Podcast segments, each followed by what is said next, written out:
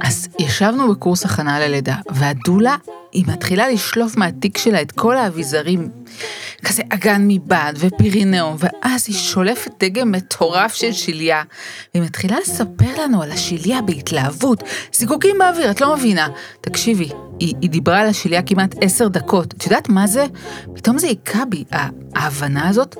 שכשאני בהיריון, אני לא רק מגדלת עובר, גדל לי בפנים איבר שלם שלא היה גדל במקרה אחר. גדלה בי שליה, בואנה. כל החיים יש לך את כל האיברים שאת נולדת איתם.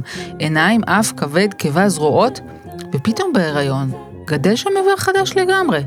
עכשיו, אני יודעת, את, את חושבת שאני הזויה, אבל אחרי הלידה, אני לא יכולתי לתת להם אותה. אני לקחתי את השליה בקופסת פלסטיק הביתה, אנחנו שמנו בפריזר ליד השניצלים, ואחרי כמה ימים קברנו באדמה, בחצר. שתלתי מעליה עץ לימון. תקשיבי, הלימונים הכי טובים שתטעמי בחיים שלך. אני אומרת לך, זה, זה בגלל השליה. היי, קוראים לי אביגיל גורן. אני דולה ומלווה נשים בלידות. ואני מיכל רוזן, אחות, מיילדת, ואתן מאזינות לבאות לעולם. שיחות על הריון ולידה.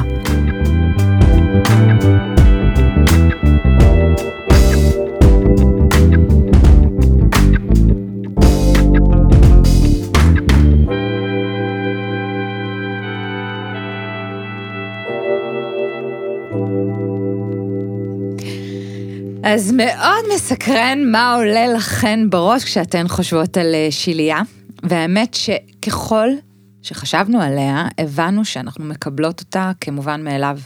וזה לא פייר, אין לה מספיק יחסי ציבור והכרה. אז הפרק הזה מוקדש לך, שיליה יקרה.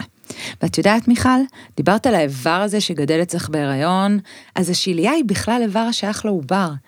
ולכל אחת מאיתנו הייתה שיליה מיוחדת רק לה. עכשיו, איך היא נוצרת? אז תשמעי, ביצית פוגשת זרע, ואם יש לנו מזל, תהיה הפריה. ואז מתחילות חלוקות, שני תאים, ארבעה תאים, שמונה, שלושים ושניים. ואז הצבר תאים הזה מתחלק לשתי שכבות. הוא כמו סנדוויץ' מנמן, או צדפה כזאת, שמחביאה פנינה בין שתי השכבות שלה. והפנינה הזאת היא למעשה מה שיהפוך לעובר. והשכבות של התאים בחוץ, הם יהפכו להיות השליה. עכשיו, ככל שההיריון מתקדם, השליה נצמדת עוד ועוד לדופן הרחם. ממש תדמיינו תמנון. כמו תמנון היא שולחת זרועות וחופרת לתוך גוף הרחם, שואבת דם ומתחפרת. זה מטורף, זה מטורף. הריון הוא הדוגמה הביולוגית הנורמלית, אפשר להגיד אולי היחידה שבה מערכת החיסון מקבלת לחלוטין רקמות מגוף זר בלי לדחות אותם. כי באמת בשביל הגוף של האימא זה לא נורמלי. אבל הרי הגוף שלנו מתוכנן להיפטר מגוף זר, מישהו שהוא לא אני. והשלייה הזו היא כזו ממזרה, היא בעצם מחביאה את העובר מאימא. היא ממש מערימה על מערכת החיסון של האימא כדי לדאוג לעובר, היא כזה עושה שמיכת היעלמות של uh, סטייל הארי פוטר. מבינה? היא, היא בעצם הופכת את העובר ללא נראה עבור הגוף של האימא. ככה היא משקיטה את מערכת החיסון של האימא, כדי שלא תדחה את המרכיב הגנטי הזר הזה. דהיינו העובר. זה עד כדי כך יוצא דופן, שאת יודעת שחוקרים באוניברסיטת אריזונה מנסים ללמוד מהמנגנון הטבעי דרכים למנוע דחייה של שתלים. כי העובר הזה הוא סוג של שתל זר בגוף של אימא, שלא נדחה על ידי מערכת החיסון. עכשיו תחשבי משהו מטורף, חכי. המנגנון הזה עוד יותר משוגע כשמדובר בתהליך של פונדקאות. שם המטען הגנטי בכלל שייך לשני זרים. לא, זה היסטרי. זה באמת מטורף. זה פתאום לחשוב על פונדקאות ככה. נכון. ואז העובר שנקלט נהיה רעב ומתחיל מאבק. כי השליה צריכה לספק את העובר הזה, והעובר הזה הוא כמו איזה פקמן קטן שנהיה רעב מיום ליום, מיום ליום. המטרה של השליה בשלב הזה היא ליצור את העובר הכי גדול והכי משגשג שאפשר. וברור שזה יעבוד אם נרוקן את המחסנים של האימא. הגוף של האימא בשלב הזה רוצה לשרוד. השליה בתוך הרחם מחפשת מזון. ואז השליה ממשיכה ליצור הסחות דעת, כדי להשתרש ולחפור פנימה, בדופן של הרחם. דרך החפירות והחיבור לכלי דם של אימא, להתחבר למאגרים של חומרי ההזנה ולהזרים אותם, במקום לאימא, לכיוון העובר. הייתי אומרת קצת כזה עובר טפיל. כן. בטרימסטר השלישי כבר רבע מאספקת הדם של האימא הולכת ישר לשיליה. עכשיו העובר הזה גדל כל הזמן, תחשבי, בשבוע 15 הוא בגודל של ענב, בשבוע 24 גודל אננס, שבוע 36 זה כבר אבטיח, והוא רק דורש יותר ויותר, פיד ממאמה. עכשיו, אם התהליך הזה יוצא משליטה, וזה כמובן יחסית נדיר, אנחנו נקבל תופעות כמו עלייה בלחץ דם, או אפילו רעלת הריון, ואנחנו ממש מזמינות אתכן אה, לפרק 54 להבין מה קורה שם במקרה של רעלת הריון. אז במקרים שיש חוסר איזון, נראה לפעמים שליה קטנה, אה, זרימות לא טובות בשליה לעובר, מה שאומר שהרבה פעמים העובר יהיה יותר קטן, ובשפה המקצועית קוראים לזה IOGR. ובכלל, יש מלא מושגים שקשורים לשיליה, ואולי ככה טוב שנזכיר אותם. אז יש את השיליה האחורית, זו בעצם השיליה הכי נפוצה, עם הכי פחות עניין, האחות הטובה והמרצה. יש את השיליה הקדמית שיכולה לגרום לכך שתרגישי את תנועות העובר מאוחר יותר, כי יש כמו מין שמיכת פוך כזו שחוצצת בינך לבין ה... בין העובר לבין הבטן שלך, אה, וזה גם לא איזה משהו שצריך מעקב מיוחד. ויש את השלייה הנמוכה, שזו שלייה שהתמקמה קרוב לפתח צוואר הרחם, ופה כבר נגיד היא תדרוש תשומת לב בהמשך, האחות היותר צומי. ויש את המקרים שהשלייה ממוקמת ממש על הפתח, ממש על צוואר הרחם, על הפה הפנימי של צוואר הרחם. ואפשר להגיד שזאת האחות כבר הממש מרדנית. כי אם זה יהיה ככה כל ההיריון, זה יוביל ללידה קיסרית, כי השלייה בעצם חוסמת את הפתח. אבל לרוב השיליות הנמוכות יעלו עם הגדילה של הרחם במהלך השבועות האחרונים של ההיריון. עכשיו להגיד משהו על אה, שיליה חודרנית? יאללה. אפשר להגיד, אבל חשוב להבחין ששיליה חודרנית תתגלה ככזאת בדרך כלל אחרי הלידה של העובר. נכון, החודרנית בעצם זו שיליה שהשתרשה ברחם בצורה בעייתית, וקשה לה להיפרד מדופן הרחם. כדאי שנבין, בהיריון רגיל השיליה מושרשת בתת רירית של הרחם, וכך נשמרת איזושהי שכבה שמפרידה בין השליה ובין שריר הרחם. יש שם כמו איזה, תדמיינו צלופן כזה שמפריד. אחרי שהתינוק יוצא, השריר של הרחם מתכווץ. כולל האזור של השליה, ו- ויש הקטנה של שטח הפנים, שגורם לניתוק המחיצות העדינות שמחברות בין השליה לשכבה הזאת. במקרה של אה, שליה חודרנית או שליה נעוצה, לא מתאפשרת הפרדה תקינה של השכבות. ממש אה, עם בעיית גבולות. כן. אז שליה נעוצה, חשוב, חשוב, זה נדיר מאוד, זה רק שתיים מתוך אלף לידות, ולרוב ידעו על זה לפני, ולפעמים זה פשוט קשור לפרוצדורות או לניתוחים שהיו בעבר, כמו למשל ניתוח קיסרי קודם, שהשליה השתרשה בתוך הצלקת הניתוחית, ושוב אמרנו, נדיר נדיר.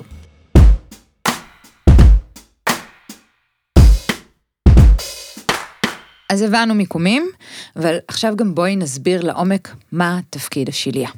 אז נתחיל עם השם. המקור של השם הלטיני לשיליה, פלסטנטה, זה במילה היוונית פלקונטס, אוקיי? שהמשמעות שלה זה עוגה שטוחה או לחם שטוח, או שמענו עוד פירוש שזה הלחם של האימא. אז במהלך ההיריון, בנוסף לתפקיד החשוב שלה בהעברה של גזים ונוטריאנטים והסילוק של הפסולת, שהם תפקידים קריטיים לקיום והתפתחות של העובר, בנוסף לזה בהיריון היא מתפקדת כבלוטה אנדוקרינית זמנית, כלומר בלוטה שמפרישה פפטידים, הורמונים, סטרואידים, ומאפשרת לשמור על ההיריון, מאפשרת להקל על הלידה, עוזרת עם ההתפתחות של העובר. וחוץ מזה, השליה היא מאגר זמני של מרכיבים ביולוגיים פעילים, שמשפיעים על המערכת החיסונית, ויש להם תכונות אנטי-דלקתיות, ממש עם יכולות ריפוי. כן, וזה גם מסביר את העניין של, של המדע בשליה, כאילו הקסם, למה התחילו בכלל לחקור אותה. בשעה טובה נולדה תינוקת, ועכשיו מחכים לשלב הסופי של הלידה, השלב הרביעי של הלידה, לידת השליה. והתינוקת המתוקה הזו כבר עלייך, אתם ב skin to skin, והרחם הזו היא כמו בלון, ובבת אחת יצאו ממנה עוברית ומי שפיר, והמבנה שלה קרס. ואז תתחיל ההתנתקות, היפרדות של השלייה משריר הרחם. אז כל אותם כלי דם שסיפקו דם לשליה כל החודשים האלה, מתנתקים, ההתכווצות של שריר הרחם דוחפת את השליה החוצה. עכשיו, ברוב המקרים המיילדת תניח יד על הבטן התחתונה שלך, ככה חצי שעה אחרי הלידה, תרגיש אם השליה נפרדה, ולפעמים עבורך זאת תהיה תחושה שכמו עושים לך עיסוי בבטן, לא תמיד זה נעים. אז אולי את אפילו תרגישי עוד פעם לחץ בכיוון הפרינאום. זה אולי לא נעים התהליך של רגע לפני שהיא יוצאת, אבל זה כל כך נעים כבר שהיא נולדת, השליה. לשחרר אותה החוצה, ההתרוקנות הסופית הזאת, יש בה הקלה מאוד גדולה. וזה ממש הזדמנות לשחרר אותה ולהגיד לה תודה שגידלה את התינוקת וסיימה את התפקיד שלה ועשתה עבודה מופלאה. עכשיו, בואי, לגבי איך שהיא נראית, כשהיא יוצאת, זה עניין, ואני חושבת שממש חשוב לדבר על זה, כי אנחנו רואות את המבט הזה על הפנים של הזוג. אנחנו, את יודעת, יהיו כאלה שזה יגעיל אותם, יהיו כאלה שיתלהבו ויצלמו אותם מכל זווית. יהיו כאלה שפשוט יגידו, תקשיבי, זה נראה כמו כבד ענק, ו- וחבל שלא הבאתי מחבת. זה מהמם בעיניי, תעצרו שנייה, תסתכלו עליה, זה ממש מרתק לראות איך חבל הטבור מחובר ואת קרומי השפיר. אפשר להבין מה הייתה הסביבה של התינוקות לפני רגע שהיו בבטן. תחשבו על זה, זו ההריסה הראשונה של התינוק שלכם, זה פלא הבריאה. עכשיו גם הצורות, יש שיליות עגולות, ויש יותר אליפטיות, ויש אפילו שיליות לבביות, עולם שלם, ואף אחת לא תהיה דומה לשנייה. לא דומה לאף אחת אחרת. אבל, אביגיל, אנחנו רצנו והתלהבנו, אני חייבת להגיד, ולהזכיר גם סיפורי לידה שהשיליה לא תיוולד שלמה. כלומר, המיילדת מתבוננת בה ומבינה שחתיכה כנראה נשארה בפנים, ויצטרכו להתערב ולסייע בלידה של השליה. וזה לא תמיד הולך לפי התוכנית, כי היא הייתה לידה מהממת, ו- ו- וכולם באורות, והתינוקת על אימא, ושליה לא באה. אז בבתי חולים, אם השליה לא נפרדת אחרי יותר מ-40 דקות, או אפילו שעה, יתחילו בתהליך שנקרא רוויזיו, שזו הפרדה ידנית של השליה. גם כי רוצים למנוע המשך של הדימום, אתם זוכרות, אה, כלי דם פתוחים, וגם כי צוואר הרחם הולך ומצטופף, ואולי יהיה כבר קשה להוציא אותה. אז חשוב שתדעו שהרבה פעמים רוויזיו יבוצע בחדר ניתוח, אבל זה לא ניתוח. פשוט יותר לבצע את זה שם, ו- וגם חשוב להבין שמי שעושה את זה זה רופאות ורופאים, מילדות לא עושות פעולה של רוויזיו. ובאמת שכשהיא לא נפרדת, הפעולה הזו עלולה להיחוות אצל היולדת ואצל המלווים כמשהו מפחיד ולא נעים. ובאמת לא ממקום של ביקורת על הפרוצדורה, זה יותר ממקום של לתת הכרה לרגעים האלה שיכולים להיות לא פשוטים ולפעמים ממש לא מובנים. אז מיכל, למה ישנן תעשיות שמחזרות אחרי השלייה, כמו תעשיות קוסמטיקה, ויש את הטרנד הזה של לקפסל את השלייה, שאומרים שזה סופר פוד, בבריטניה זה טירוף. מה הסיפור שם? זה מקשר אותנו למה ש, שדיברנו עליו קודם. תשמעי, יש ממש מונח, פלסנטותרפיה, שזה שיטות ריפוי שמבוססות שליה. כי היא משמשת בטיפול במחלות, ו, ו, והיא משמשת להתחשות של רקמות. אנחנו יודעים על זה מהמאה ה-20, אבל זה בעצם השימוש בה וההתייחסות אליה התחילה הרבה קודם. יש גישה טיפולית שבה מקובל לטפל במיצוי של שליה בהזרקה תוך שרירית למשל, כשהרכיבים הפעילים נספגים, הם אה, נקשרים לקולטנים, קולטנים מיוחדים שמצויים על פני השטח של התאים ואליהם מכוונים. עכשיו, גורמי הגידול שמפעילים את התאים הפיברופלסטיים מעודדים אותם לייצר קולוגן, שמעניק לאור גמישות ומעודד התחדשות של התאים. אה, זה משפיע על איחוי של רקמות, זה משפיע על אה, ריפוי של פצעים, זה משפיע על פעילות אנטי-דלקתית, ויסות של מערכת חיסונית. אז טוב, לגבי קיפסול שליה, אנחנו מרגישות צורך אה, לפנות למאסטרית, הלוא היא מקפסלת השיליות האגדית עירה קרן. היא קולגה שלנו, היא גם דולה ומנחת קורסי מיינדפולנס לפני לידה. ושוחחנו איתה בטלפון, ותקשיבו מה היא מספרת לנו. אז העדות לשימוש בשיליה היא משהו שקיים כבר, אנחנו יודעים, שנים רבות, וברפואה הסינית זה מוזכר, ותשמעו מה אירה מספרת על זה. בנוגע לרפואה הסינית, נעשה שימוש בתרופות שליה במשך יותר מ-1400 שנה לצרכים מגוונים. הם מכינים בעצם פורמולות שמבוססות על שליה. כי מבחינת הרפואה הסינית זה בעצם חומר שמעצים את הג'ינג, את התמצית של החיים, את האסנס, את החלק הארי בעצם של הקיום שלנו, וזו אנרגיה חזקה שאפשר אה, אה, להפיק אחרי ההיריון. כשאנחנו בעצם צורכות את הקפסולות, אנחנו יכולות להגביר את הצ'י ולהזין את הדם. אירה סיפרה לנו גם קצת על מה שקורה היום, כי היום בעולם המדע והשימושים בשליה, יש הרבה מאוד מחקרים שנעשים סביב השליה, והתייחסות גם לתאי הגזע שנמצאים בה, והפוטנציאל של הריפוי העוצמתי שיש להם. אז משתמשים בהם כדי לרפא מחלות דם שונות וסרטן. אה, יש בית חולים היום בארצות הברית, באוקלנד, שמטפלים בלוקמיה של ילדים עם התאי גזע שמוציאים מהשליה. באוניברסיטת נבדה הם עושים היום איזשהו מחקר ספציפי בנוגע לקפסולות. אני חושבת שהוא עדיין לא פורסם, היו כמה עבודות, אה, נמצאו רמות גבוהות של מינרלים, אשלגן, אה, סודיום, צרכן. במחקרים שם הם הראו שנשים שצרכו את השליה המקופסלת, הם דיווחו על החלמה מהירה יותר אחרי הלידה, וגם אה, על רמה אה, אנרגטית גבוהה יותר יחסית להריונות קודמים. מטפלים היום בשליה בגלל שהיא גם מקור ל-LCG, הורמון שאפשר לטפל בעזרתו בהפרעות אכילה, מטפלים באסתמה, באלכוהוליזם אפילו, מחלות עיניים, פציעות וכוויות קשות של העור. ולשאלה הפרקטית, איך זה עובד ומה עלינו לעשות אם אנחנו מעוניינות בקיפסול? ואז אירה אומרת, אנחנו מביאות בעצם לחדר לידה קופסה קטנה, בנפח של ליטר, ליטר וחצי, ומבקשות מהמיילדת לשים את השלייה בקופסה אחרי הלידה. היא אמורה להגיע לקירור בטווח של כשעה אחרי הלידה, ואז uh, מעבירים אותה אליי. אני קודם כל uh, מנקה את השליה מקרומים, מקרישי דם, מהשק, מחבל הטבור. היא עוברת תהליך קצר מאוד של אידוי. אני משתמשת לפעמים בצמחי מרפא שהם יכולים לחזק את השליה באידוי עצמו, כמו צ'ילי, מור ולבונה, ג'ינג'ר, שזה לא נכנס לתוך הקפסולות, זה רק חלק מהתהליך הקצר של האידוי, ואז היא עוברת פריסה מאוד אה, דקה ונכנסת לתנור ייבוש לטמפרטורה מאוד נמוכה לכמה שעות, ואחר כך אה, לבסוף אה, אני מקפסלת את הקפסולות. זה תהליך שלוקח משהו כמו יממה וחצי, משהו כזה.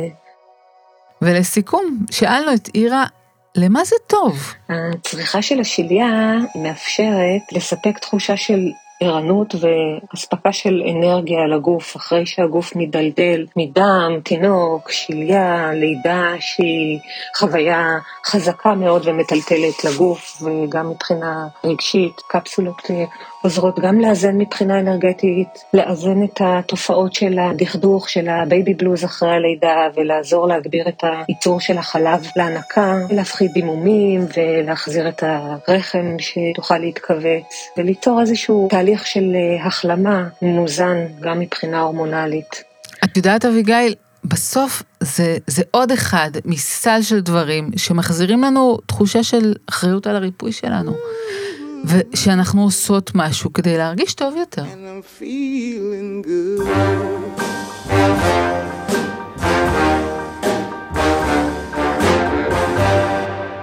בואי נספר על עוד כל מיני מנהגים ואמונות. אז בישראל קוברים את רוב השיליות. לא איזה קבורה מפוארת, זה יותר ככה כמו פסולת רפואית. לפי היהדות לא חייבים לקבור שיליה, אבל לפי התלמוד הבבלי, ישנה סגולה בקבורת שיליה. אפילו נאמר שם, השיליה הזאת, טומנין אותה בארץ, כדי ליתן ערבון לארץ.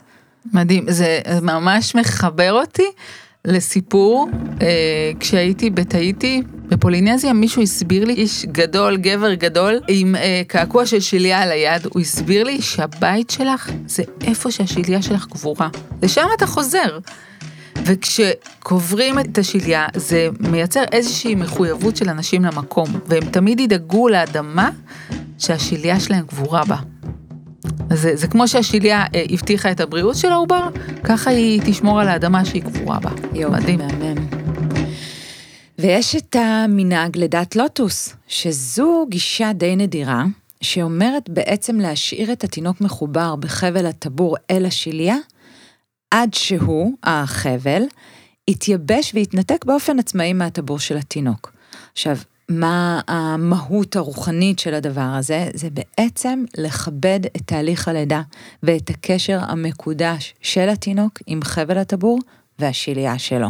כן, אני חייבת להגיד שכמיילדת, זה, זה מנהג שהוא לא פשוט לי. יצא לך באמת... אה, לא. הייתי בלידות בית שהיו זוגות שביקשו, ולדעת שזה איבר שהוא מנותק מאספקת הדם שלו ונמצא סמוך לתינוק, זה לא פשוט. נכון, ויש אה, שיטות איך להחזיק את זה על מנת שזה לא כן. ירכיב, אבל זה כבר באמת מי שככה תסתקרן אולי תיגש ותחקור את זה. בעצמה. ויש את המנהג של הדפס שליה. שזה פשוט מקסים. כן, אז שוב, אנחנו אומרות, יש רק שליה אחת כזאת בכל העולם. אה, אין שתי שליות דומות. אז מביאים קרטון ביצוע לחדר לידה, או נייר מיילר, מניחים, אפילו את הנייר מהמשקל, הנייר פרגמנט הזה אפשר באלתור. מניחים את השליה וחבל טבור שמשתלשל למטה, ומניחים אותם על הנייר, מרימים, ונוצר הדפס שליה, וממש מתגלה עץ החיים של התינוק שרק נולד. ושוב, זה לא, לא יהיה הדפס כזה של שליה בכל העולם. וגם אפשר להכין שייק. תקשיבי, מצאתי את עצמי חותכת שליה טריה לחתיכות קטנות בלידת בית. כמובן שזה היה אחרי שהיולדת ביקשה והסכימה והמיילדת אישרה שהשליה שלמה והכל בסדר. ושמנו את זה במקפיא, ומאותו יום היולדת כל יום מכינה לעצמה שייקים של שליה וירוקים, שייקים של שליה ואדומים, והיא טוענת שזה... שינה את חייה. כן. יאללה, מסכמות? משחר ההיסטוריה ישנה התייחסות לשלייה תרבותית, מדעית ורוחנית, ללא ספק איבר מרתק. עכשיו, השליה הזאת היא כמו השמיכה הראשונה שלנו, המגן הראשון שלנו, אולי אפילו ההורה הראשון שלנו. אז תודה ענקית לשליה שלנו שהביא אותנו עד הלום, ותודה לאייל אנזיני שהקליט וערך את הפרק.